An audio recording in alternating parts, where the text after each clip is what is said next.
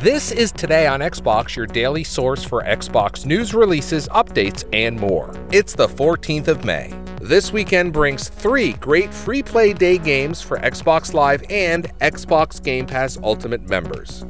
Through the weekend, try Fallout 76, Terraria, and Castle Crashers Remastered. For the first time on Xbox, 505 Games will have a publisher sale with up to 75% off fan favorites, including 50% off Game of the Year nominee Control, which will challenge you to master the combination of supernatural abilities, modifiable loadouts, and reactive environments while fighting through a deep and unpredictable world.